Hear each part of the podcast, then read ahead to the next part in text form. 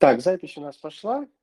Сегодня у нас 4 августа, э, замечательный летний день. С вами платформа Puzzle. Меня зовут Александр, а в гостях у нас э, Денис Корняков. А, у нас сегодня тема про найм, тема про управление этим процессом, про развитие команды, про выстраивание а, условий непосредственно, которые для команды будут полезны и эффективны. А Денис э, обладает опытом развития с э, разных должностей все больше и больше управленческого опыта, управленческого масштаба. И за 14 лет от рядового сотрудника был пройден путь до генерального директора крупного холдинга э, Бона Капона, э, Бона People Group, точнее, прошу прощения, из шести ресторанов состоящего. Да. Я прошу прощения, что не в ту сторону сказал. Вот, собственно, добро пожаловать на наш подкаст. Здравствуйте, Денис. Доброго дня. Да, внесу несколько корректировок. Там а, управленческий опыт а, уже около 20 лет, а 12 лет назад мы открыли свою компанию с партнерами, вот это как раз Bona People Group. Вот, и на сегодняшний день в холдинге 13 ресторанов. А, есть э, довольно популярная в Петербурге сеть Бона Капона итальянских ресторанов и несколько частных проектов, в том числе там а, на Петроградке, тоже довольно такой интересный, известный проект в Петербурге МАСТ, а, мясной а, винный проект такой с авторской кухней. Fine, ну, такой не fine-dining, но что-то близко к этому. Ну, также несколько загородных ресторанов. В общем, поэтому действительно есть чем поделиться. Это здорово, особенно зная, что вот э, ресторанная сфера, а также а, отельный бизнес – это очень сложно с точки зрения процессов выстраивания. Человеческий фактор в вашем типе бизнеса с точки зрения сервиса и влияния – это очень сильный показатель. Да? То есть, рассказывая и делясь опытом именно из этой среды, а, это как будто бы ну, такие алмазы, которые можно применять будет для других сфер. Собственно, тогда предлагаю пойти и начать э, с э, самого важного, да, когда вот стоит вопрос формирования команды, и мы точно понимаем, что э, история связана с тем, что нам нужен новый сотрудник, и вот зачастую это сразу всплывает HeadHunter, но дальше, да, дальше ничего не всплывает обычно. Вот. Поделитесь, пожалуйста, вот на, на эту тему информации. Ну, действительно, Headhunter э, всплывает, и у меня много лет всплывал, как бы, и был основным источником э, найма. А, вот, но, наверное, вот сейчас уже я могу как-то сказать, что Headhunter это, конечно, совершенно не самое главное э, в найме. А, вот, и есть как бы такая, если как собственник, да, вот если я как собственник буду рассказывать, то я бы хотел в первую очередь сказать о том, что есть такая ловушка собственника, которую многие не осознают. А, нанимать слабую команду для того, чтобы быть в ней самым умным. Вот. И э, когда, ну, как бы я открыл свой бизнес, да, я, значит, его идеолог, я его придумал, там, и так далее. И я беру людей, и я им сразу на входе говорю, слушайте, вот я здесь самый умный человек, это мой бизнес. И если вы хотите в нем работать, то вы будете делать, ну, там, так, как я хочу, да, так, как я буду говорить. Вот это, на мой взгляд, самая такая ключевая, главная ошибка, ловушка такая серьезнейшая. И я сам в ней много лет существовал. А, но в какой-то момент вот это стало настолько очевидно, что людям, особенно сильным людям, вообще же мы хотим, ну, нанять сильных людей, правильно? Вот, я не знаю, там, э, по сути, для руководителя любой должности интересен сильный сотрудник. Ну, вот так он как бы хочет, чтобы ко мне пришел там сильный СММщик, например, чтобы он круто ну, SMM. Там. Экс, экс, экспертиза, да, я подраскрою, что сильный мы говорим про экспертизу, про про активность, про энергичность, про ответственность мы говорим, вот это мы называем, да, сильным сотрудником. То есть вот ну. который может двигать этот процесс к значимым результатам.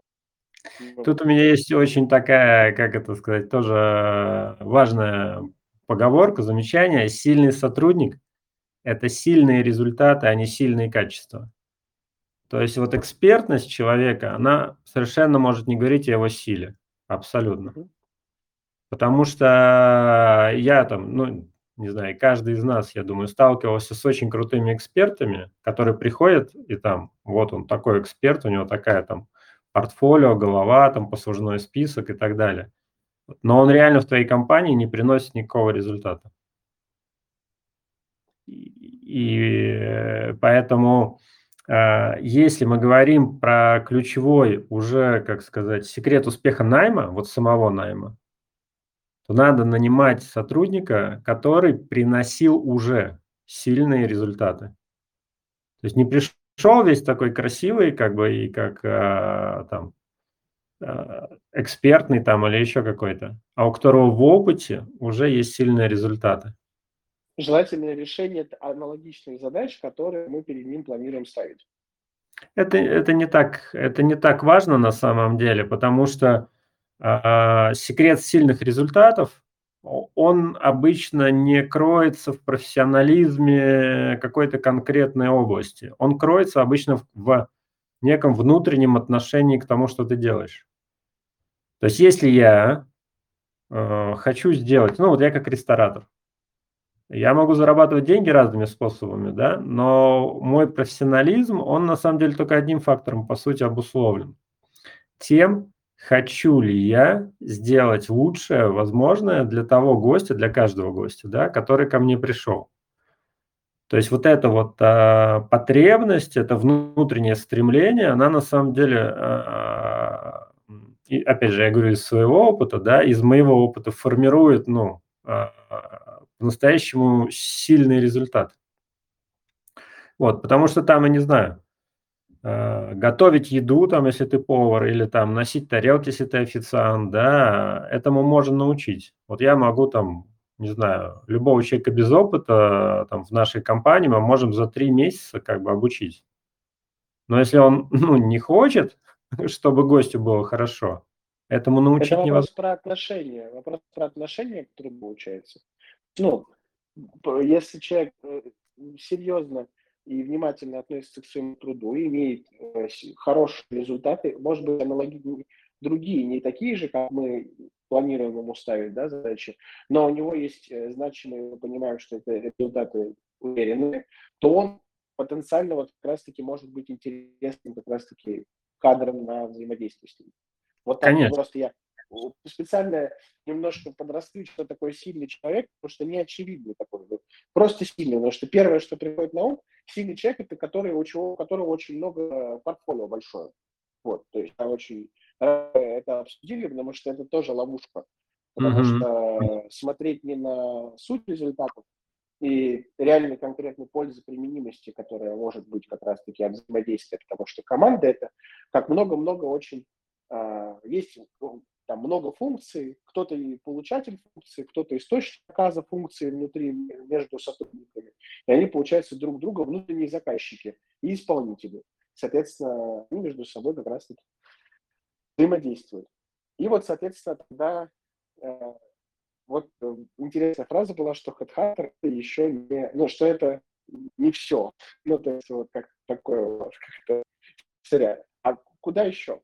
То есть вот э, как, как ну, еще каналы Не, каналов на самом деле очень много, там э, Headhunter, группы ВКонтакте профильные, там э, различного рода реклама. Если ты ищешь э, каких-то специалистов редких, то это, конечно же, агентства специализированные там и так далее. То есть инструментов там, ну, рабочих, рабочих инструментов, но их порядка обычно вот в пуле там хорошего отдела по найму, там их где-то около 10.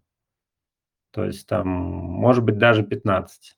Ну вот, а, есть, опять же, если у тебя компания публичная, например, рестораны, это вполне себе публичная компания, да, у которой есть площадка внешней представленности, то, понятно, это вот внешние ресурсы. А, ну и еще есть, кстати, очень эффективный метод найма – это найм друзей своих сотрудников. Но по факту, если вот мы дальше будем говорить про условия, условия созданы, микроклимат, возможность проявляться, достигать результатов, и дружная команда теряется за счет как раз-таки сарафанного радио среди сотрудников. Это тоже очень интересный показатель, в принципе, происходящего внутри корпоративной культуры. Хочет ли ну, она вот таким путем да. расти? Но есть уже такое устойчивое понятие, это бренд работодателя, да, то есть, ну, и э, даже там, это уже не hr как бы чистая история, это уже HR плюс маркетинг, да, когда выстраивается специально, выстраивается бренд работодателя, специально отслеживается, как, какой он, да, какой он там, ну, на рынке впечатление. Ну, это опять же, наверное, может, это больше для больших команд и компаний, да, да, вот у меня там, не знаю, 600 сотрудников, например, да, для меня это, ну, большой рынок и очень важно, да, и, ну, если тебе нужно нанять трех человек, например, в проект, да, то все решают связи, как говорится, да, надо шуршать по знакомым. Шуршать по знакомым, искать людей, которым интересно то, что ты собираешься делать. Но это Или тоже ну, очень важный факт. Я понял. И это очень интересная да, позиция, что мы зашли через сильные результаты, потому что это тоже фильтр такой хороший. Соответственно, и мы хорошо, что поговорили о том, что, ну, кроме HeadHunter, то, что вообще не очевидно, что можно давать рекламу Э, вообще в целом, да, то есть есть инструменты рекламы, а то, что, ну, можно от имени своей компании вести промо именно на HR-компанию, э, ну, HR-отдел и вообще в целом э, говорить об этом. В целом, вот про работодателя хотел сказать, что э, это актуально и для маленьких э, команд просто в меньшем масштабе. То есть э, в любом случае там IT-команды или там э, другого рода небольшие там торговые предприятия, где там 10 человек, 15 человек, они все равно конкурируют и должны быть э, выгодными в глазах, э, соответственно, соискателя. И минимальная работа над брендом работодателя все равно должна быть необходима, да, сделана, чтобы презентовать не просто, что есть работа, а где еще мы будем работать, а почему. Ну, то есть вот это вот про, про ценности, да, с которыми мы работаем уже здесь, и вот мы, ну, мы приглашаем тебя на вот наш круг ценностей. Вот, ну, это я тоже так, что ага. этом имеет смысл задуматься, даже если небольшая компания. Потому что, ну, рынок, да, он конкурентен, да, по каким-то позициям весьма конкурентен. Если это небольшие команды, тем более, если вот рассмотреть там какой-нибудь торговый дом, который занимается, ну, конкретно продажами, да, вот у них может быть небольшой штаб, но эти продажи делают очень, ну, большие, сильные результаты на каждого. И, соответственно, с каждым интересным, э, скажем так, сильным сотрудником они могут увеличиться вперед. И почему э, нужно работать в этой компании, а не в этой, это тоже как бы вопрос. Но это как раз мы придем к условиям сейчас, медленно и верно. Ну, то есть как, как э, соискатель видит э, компанию, да, вот, кроме, кроме hr кроме той публичности, да, у которой, которая есть в некоторых компаниях, и возможность вот этого офлайн представителя, потому что ну, э, это определенно, конечно, тоже очень здорово, когда человек может прийти, почувствовать атмосферу, проникнуться, да, то есть вот прям вот взаимодействовать с вашим брендом напрямую, да, так сказать, вот без, без каких-то предвзятостей сформировал уже, почувствовал ту уже действующую, да, экосистему.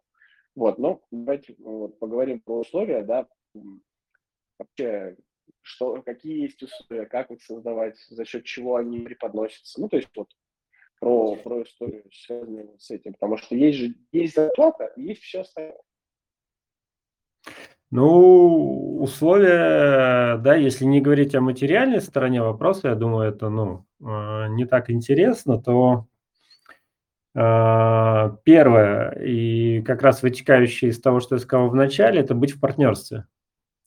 То есть если мы говорим а, о том, чтобы твоим сильным сотрудникам было у тебя интересно, нравилось работать, да, и, и они не искали, как сказать, другие проекты, другие а, команды, то в первую очередь нужно быть в партнерстве, потому что для человека очень важно а, как это делать а, что-то, а не просто исполнять. То есть, когда я не самый умный, да, когда я готов э, работать на равных в партнерстве, то это очень сильно мотивирует, особенно людей, у которых есть цели. Если человек там, э, а у сильного сотрудника всегда должны быть цели, это, кстати, как один из критериев очень важных найма, да, если ты нанимаешь сотрудника и на собеседовании он не может тебе сказать э, о своих целях, то, скорее всего, э, это не тот кандидат, который тебе нужен. Вот, а, соответственно, когда у него есть цели, и он может эти свои цели через ваше партнерство достигать, тогда для него это перестает быть просто работой в найме, а это становится методом, то есть твое, твоя компания, твой проект становится для него методом достижения своих целей, то есть площадкой, где он раскрывает свой потенциал. Потому что на самом деле, ну, там сотрудников-альтруистов, их э, не очень много, и они обычно не самые ценные. Вот. Важен человек, который э, понимает, что он получает от этого сотрудничества, да, и вот помогать ему в этом, раскрывать это, как бы делать это легальным, да, чтобы, эм, как сказать, э, вот этот э, некий э, эгоизм, некая, ну, как бы выгода своя, она была легальной и была, и звучала в компании как некая легальная, легальный способ взаимодействия. Интересно. Сейчас вот вопрос задам про то, что это получается про а, то, чтобы искать, ну, э, то есть взаимодействовать э, с сильной командой через призму их целей и условно встраивать их цели в общий план компании. То есть, грубо говоря, такая инфраструктурная штука. То есть, условно, а, у нас есть, там, допустим, 10 человек, у которых есть определенные цели. Если они их достигнут в нашей инфраструктуре, то мы, получается, получим параллельно такие же, вот такие вот результаты, и это соответствует с тем планом, который мы себе поставили, как ну, на там, совете директоров, давайте так мы фиксируем, что управление поставило компании план, да, то есть что вот мы вот, получается, интегрируем личные планы сотрудников по своим целям, по своему развитию да. в экосистему компании. То есть это получается через глубинное интервью с HR, или это уже напрямую получается интервью не с HR, а уже напрямую с руководителем, менеджером собственника? Слушай, ну, у разных компаний по-разному это выстроено. Ну, например, если мы говорим о топ-команде, да, вот у меня там 15 человек топ-команда. А, это управляющая плюс 15 человек на местах, то есть управляющие на местах. Вот, а, я сам Конечно же, э, с этими людьми я сам выстраиваю взаимодействие на тему мотивации. А, и, и вот тут очень важно, хочу мысль сказать, а, ключевая, наверное. Замотивировать человека невозможно. Это иллюзия. Вот, что можно кого-то на что-то замотивировать. Человек сам может только себя замотивировать.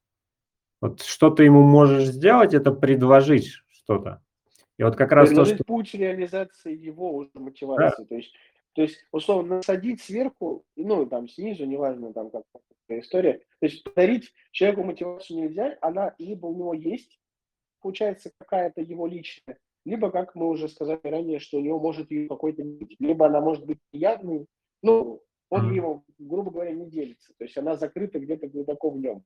Конечно. Она надо уметь спрашивать. Вот я, например, э, когда столкнулся с эм, таким неким тупиком э, в том, что моя мотивация, ну, то, что я, э, чем я хочу мотивировать человека, она с этим человеком не работает, вот я там в том числе там прошел коучинговое обучение трехлетнее, да, вот получил там первое, второе, третье высшее образование на эту тему – и теперь ну, у меня есть ясная модель в голове, как эту мотивацию в человеке найти. Потому что есть два типа людей. Первые люди, первый тип – это который знает свою мотивацию, и тогда ему можно просто спросить.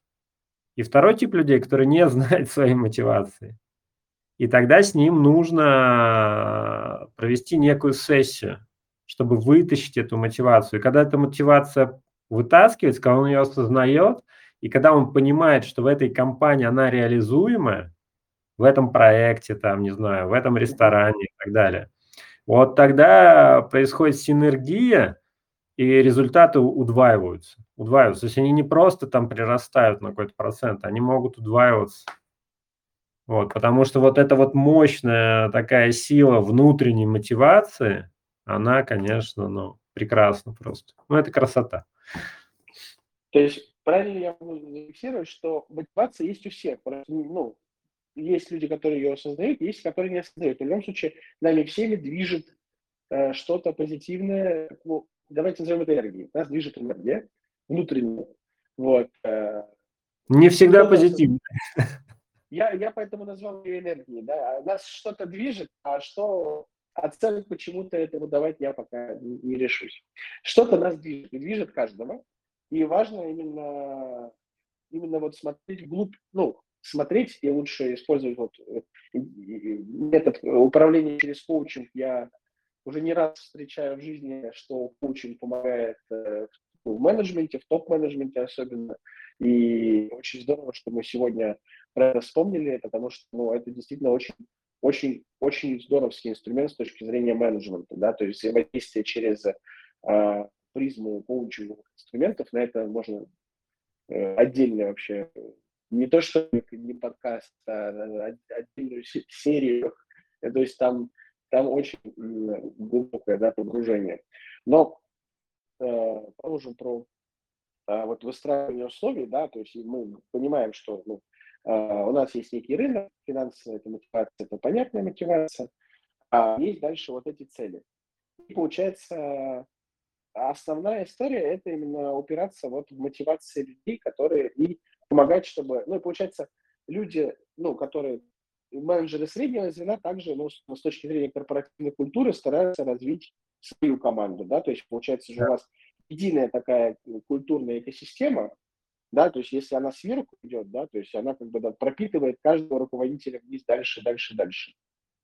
Да, да, да, все правильно. Вот, вот. и а еще дополню тут очень важный момент, чтобы а, вот не просто соединялись мотивации и цели, да, вот, а, для того, чтобы все это работало. Еще важно это все привязывать к понятным результатам. То есть, ну, например, что если мы как бы привязываем к процессу какому-то, ну, там, делать свою работу хорошо, условно, да, mm-hmm. то вот надо понимать, что это, скорее всего, не будет работать. Это первое. И второе – это размытые результаты. Ну, там, известная сказка, да, пойди принеси то, не знаю что там и так далее. То есть mm-hmm. вот когда человек реально не понимает, чего от него хотят, он не принесет результаты.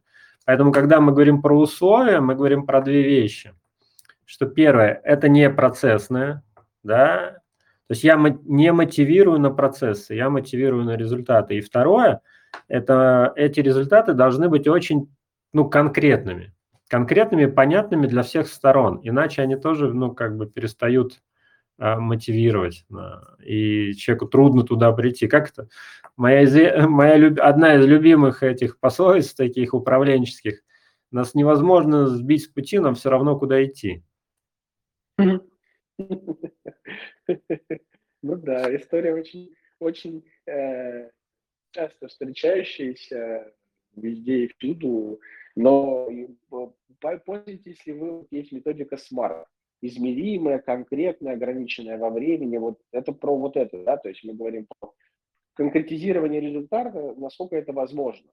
Ну, Смарт – это метод постановки целей скорее, да, вот, но это эффективная ну, методика, он, да? Он про цели, да, я, я прошу прощения, я тут начал вводить всех в заблуждение, это про цели, да, то есть не фиксировать результат по смарту, э, такого термина нет, но я просто аналогично стараюсь. Ну, это да, из этой истории. То есть это э, вот в этой аббревиатуре конкретно измеримое, вот эти все вещи, во времени понятное, то есть у этого есть временной промежуток, это все действительно соответствует критериям оценки результата.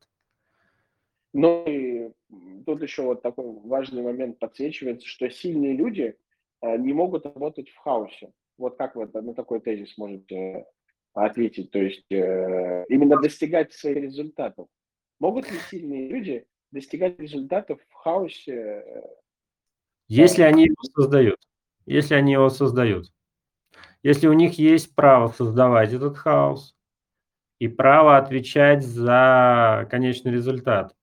Вот э, я тут как бы такую, наверное, аналогию приведу, да, вот у нас мы в точке, вот что, кстати, очень важно, всегда осознавать свою точку А. Вот для того, чтобы сильный сотрудник мог принести сильные результаты, сильные бизнес-результаты, да, мы должны для начала понять, а где мы есть вообще и чего, как бы, ну, что в настоящем происходит. Потом понять эту точку, о чем мы хотим, точку Б. Вот. И вот как только мы вот эти две вещи четко осознали, проговорили и получили такое, скажем, э, симметричное видение со стороны меня как заказчика и со стороны его как исполнителя, вот, вот дальше как бы процесс, между этими двумя точками процесс, и вот здесь надо отпустить. Потому что из точки А в точку Б можно прийти вот так, можно прийти вот так, можно прийти вот так, можно ну, вот. за, процесс, за процесс отвечает исполнитель. Сам то человек. Есть, то он есть должен... Он выбирает оптимальный путь, исходя из э, знаний, опыта того, как он видит ситуацию. И у нас есть критерии результата, что в такой-то срок, такой-то результат, в таком-то виде, ну и, и, и дальше по списку человек дает внутреннему заказчику. Грубо говоря, ну то есть я сейчас ну, могу такую хочу сказать фразу, э, неважно в деталях, как происходит процесс, если он ну, в пределах нормы, если результаты выполняются. Да, да. То есть это про доверие, скажем так, команде. Это про то, что а, от, ответственность про то, что проз, вот, прозрачность и четкость э, фиксации результата, это вот э, и вот переходный момент э, а, от предпринимательской деятельности к бизнес-деятельности, это вопрос выстраивания доверия и делегирования как раз-таки полномочий, потому что бизнес не может же расти на одном человеке, да, или там, ну, даже если там три партнера, ну, то есть в какой-то момент все равно приходит стопор, в рамках которого нужно как раз-таки перейти к модели управления через призму результатов. Это как раз-таки такой сложный шаг. Такой. Вот э, как у вас происходил переход? Вот, э, сейчас у вас 600 э, сотрудников, тут уже ручное управление не то, что не поможет, там просто сил не хватит на неделю. То есть это совсем другой менеджмент. Ну, это такая долгая история, на самом деле через кризис. Ну, у меня лично был через кризис, и у большинства людей, которых я знаю, это происходило через кризис. То есть, как это обычно происходит? Сначала я, э, э, как это, самый умный, конечно же, беру себе людей, которые не очень сильные, поэтому начинаю впахивать. Вот. Но зато имею статус самого умного, да со временем там это один ресторан реально, там, да, два ресторана реально, там, три ресторана реально. Ну, там, например, когда ресторанов становится 5, 6, 7, а у меня начинает кончаться, как это сказать, э, количество часов а, в сутках. Да, я уже вот это все начинаю не успевать. Ну и происходит а, классическое выгорание. Да, а что приносит выгорание, ну, помимо всех отрицательных эффектов выгорания, да, есть очень важный позитивный эффект. У тебя настолько нету сил, ты настолько ничего не хочешь, что тебе приходится задумать, как дальше жить, задуматься, как дальше жить. Ну, потому вот что все, что происходило до этого, тебя уже точно не хочется никак. И вот в этот момент обычно приходит инсайт ключевой, да, для каждого какой-то свой, вот для меня, конечно, это был инсайт э, о том, что теперь я не должен быть самым умным, что я должен э, доверять людям, э, давать им право на ошибку, давать им авторство, быть в партнерстве, да.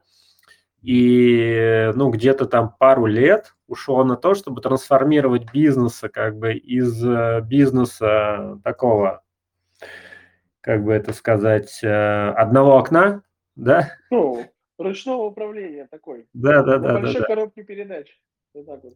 Да, в то, чтобы подобрать команду, найти с ними точки соприкосновения, а, там, начать доверять друг другу, да, и вот сейчас а, уже модель, она такая распределенная, то есть нет единого центра ответственности, да, центров ответственности достаточно много, да, есть люди, которые э, понимают ну, свою роль, да, и ну, могут брать на себя ответственность, совершать ошибки, принимать решения, вот. И, и тогда я уже, э, ну, получаю гораздо больше удовольствия и занимаюсь на самом деле очень интересными вещами, на самом деле интересными, я ищу вот эту мотивацию, о которой мы говорили, да.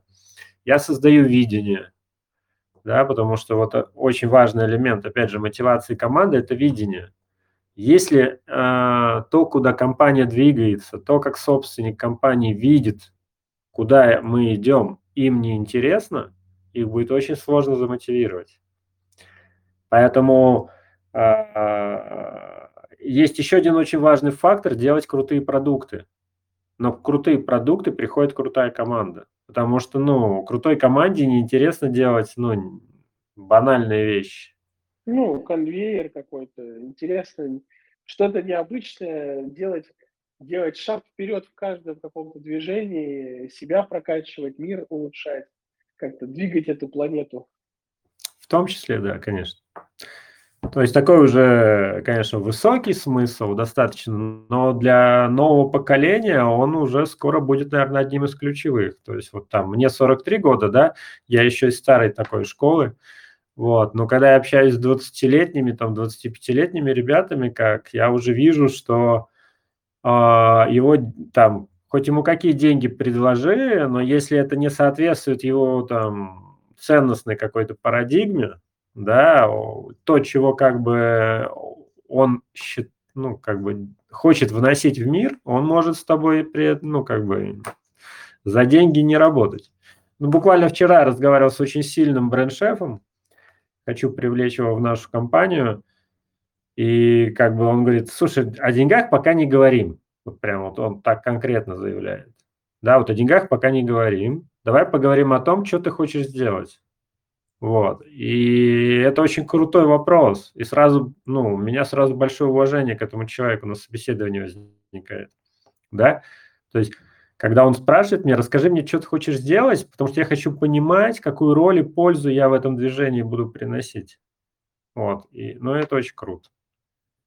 Это прям очень хороший вопрос на собеседовании. Прям. Это, это точно вот к фактору про сильную команду про глубок, ну, глубокое погружение команды в создаваемое э, действо и продукты. И вот я бы плавно сейчас вот хотел бы перейти в сторону, э, как выстраивать работу команды, которые достигают результаты. Потому что вот, ну, каждая конкретная единица достигает своих результатов. Uh-huh. А вот как достигает результаты команда? То есть в чем вот какие-то нюансы и отличия, потому что все-таки это уже некий организм. Да, да. Организмов много, и каждая команда друг от друга зависит. А есть большая команда, в которой пять команд. И вот, ну вот, соответственно, при шести, ну, то есть у вас 600 человек, там команд много, ну, большая, достаточно большая вложенность уже, несколько уровней управления. То есть, а вот результат у вас есть на каждом уровне, и есть большой бизнес-результат. Там, квартальный план, например. Ну, то есть это много-много маленьких планов. Угу. Давай, ну, есть нюансы, понятно. Но, но первое и важное, на самом деле, что нужно понимать, когда мы говорим о командах, что все-таки а, потенциал команды и результат команды – это сумма потенциала и результата ее членов. То есть все равно нельзя набрать слабую, слабых людей и создать из них сильную команду. Вот это первый как бы момент, который очень важно понимать. Второй, ну, достаточно тоже известная как бы история. Если у тебя есть в команде два человека, которые мыслят одинаково, один из них тебе не нужен. То есть очень важно, чтобы люди были взаимодополняющими, да, чтобы у каждой мыслил по-своему. И тогда секрет успеха команды будет в том, чтобы научить их сотрудничать. Потому что, ну, тут как бы ключевая угроза заключается в том, что когда люди мыслят по-разному, они, они могут друг друга не поймут не слышат друг друга, да. И вот очень важно научить их слышать друг друга. Вот это, наверное, ключевая роль капитана команды. То есть в каждой команде у меня есть капитан. То есть, ну, нет такого, что там команда какая-то беспризорная там, да? Ну, капитан – это руководитель, это координатор. То есть мы говорим про человека, модератор. который занимается модератор, ну, координацией, да, то есть вот там и, и флаг поднимать, и, так сказать, э, правильные регулировку показывать Вот, поэтому очень важно, как сказать, вот это правильное обучение провести, правильный смысл донести до этих капитанов, и тогда как бы команда сложится. Потому что А, бурление, там, энергия, бурление обязательно должно быть в команде. То есть, если у тебя все сидят, все довольные, все там дружные, все вась-вась, как бы и так далее, у тебя не будет бизнес-результатов. Потому что тогда команда начинает ориентироваться на отношения. То есть я как бы здесь за отношения пришел, да, то есть вот мне дружба с Васей дороже, чем твой бизнес-результат, как бы. Вот когда вот эта история начинает происходить, то, ну, это большая как бы проблема для команды. То есть важно а, с точки зрения ценности корпоративного результата ставить именно достижение результатов. То есть такое, ну, не достигаторство, сейчас а термин, по спиральной динамике а, оранжевые достигаторы. То есть вот как раз-таки культура достижения результатов и как раз-таки выделение именно этого характера, что обратная связь коллегам по команде – это неплохо, это хорошо, мы делаем это для того, чтобы достигнуть высших результатов, чтобы развиваться все вместе, ну, в движении. То есть, ну, это вопрос такой некой такой внутренней пропаганды, получается. Отдел внутренней пропаганды. Ну да, ну и тут об этом можно очень долго разговаривать, потому что здесь э, довольно-таки много нюансов в этом процессе, да, и ну, не знаю, много лет и много ошибок. Много лет ошибок, вот так бы я сказал, нужно... Много лет опыта. Мне, да, чтобы, ну, как-то прийти к какому-то ощущению, что я уже это умею и могу делать, да. То есть, ну, это, это так. Как бы, поэтому я довольно отношусь лояльно к ошибкам э, других людей, если они это используют как э, возможность чему-то научиться. Если я вижу, что человек ошибается и делает выводы, извлекает уроки, то для меня это даже лучше, чем тот, кто не ошибается. Потому что, скорее всего, что тот, кто не, дошибает, не ошибается, он не дорабатывает просто. Просто а количество раб, раб, работы не перекрыло там, где просто ошибки постоянно в любом случае должны статистически возникать. Ну, а, да, это известно. Это нормальная история, что это, люди, да. все люди ошибаются. То есть это невозможно не ошибаться. А, как раз таки я очень рад с вами согласиться в ту историю, что абсолютно каждый должен ошибаться с каким-то объемом периодичности, потому что ну, мы же не роботы. То есть не бывает такого, что прям все идеально.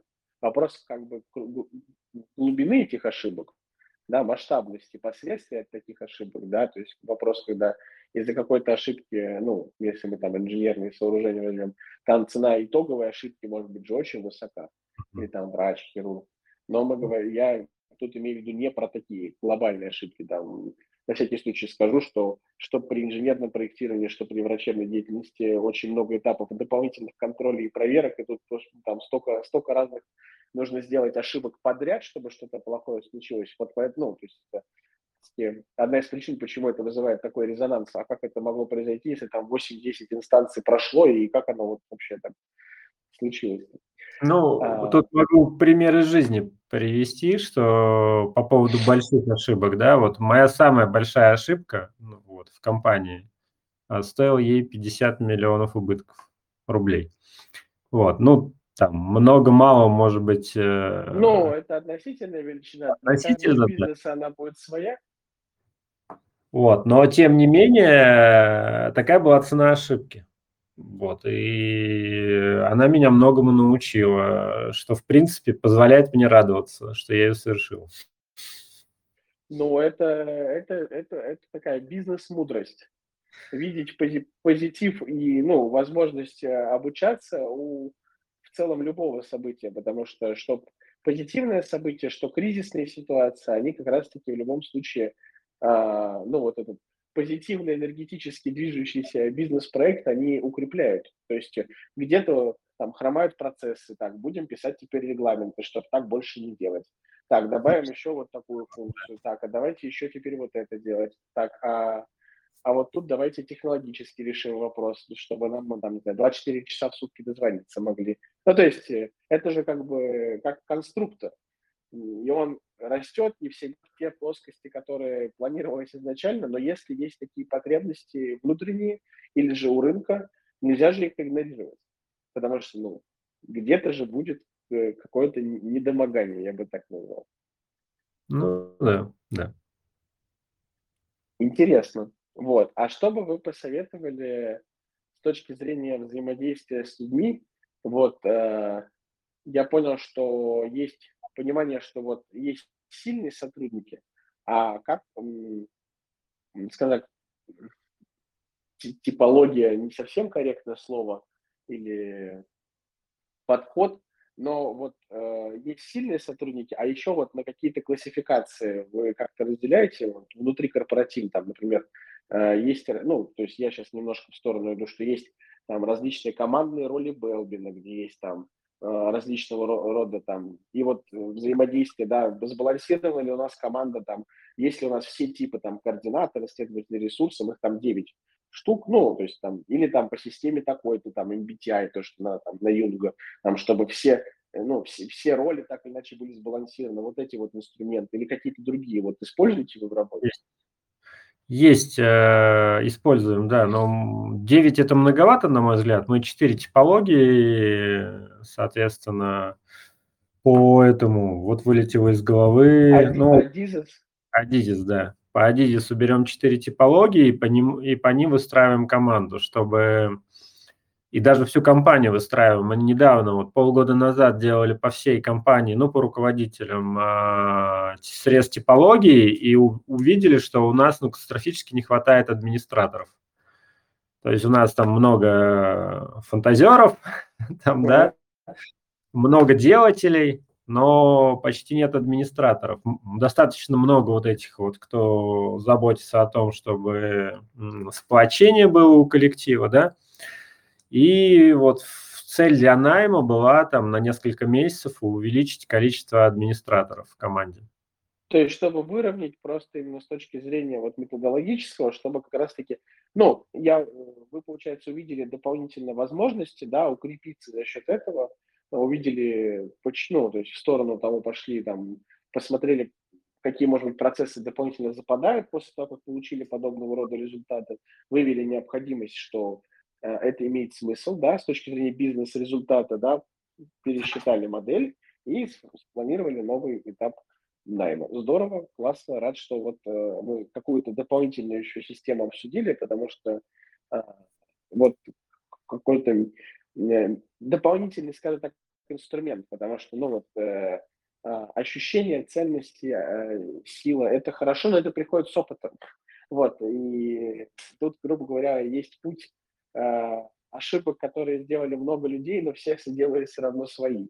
То есть все равно э, своя ошибка, она учит э, всегда лучше, но можно как раз-таки вот благодаря там текущему событию, а также там с помощью вот книжек, Адизес, чуть-чуть, по чуть-чуть э, какого-то практического опыта собирать. И это вот здорово, что я, ну, то есть я задаю тему, вот именно вопрос про типологии, потому что я вот достаточно много знаю про эти типологии, но сам вот э, использую вот Адизесы тоже в работе, и мы используем еще вот командной роли Белбина, но это скорее для выстраивания командного взаимодействия. А вот именно постоянно так, чтобы вот мониторить, все ли у нас есть, это такого не происходит.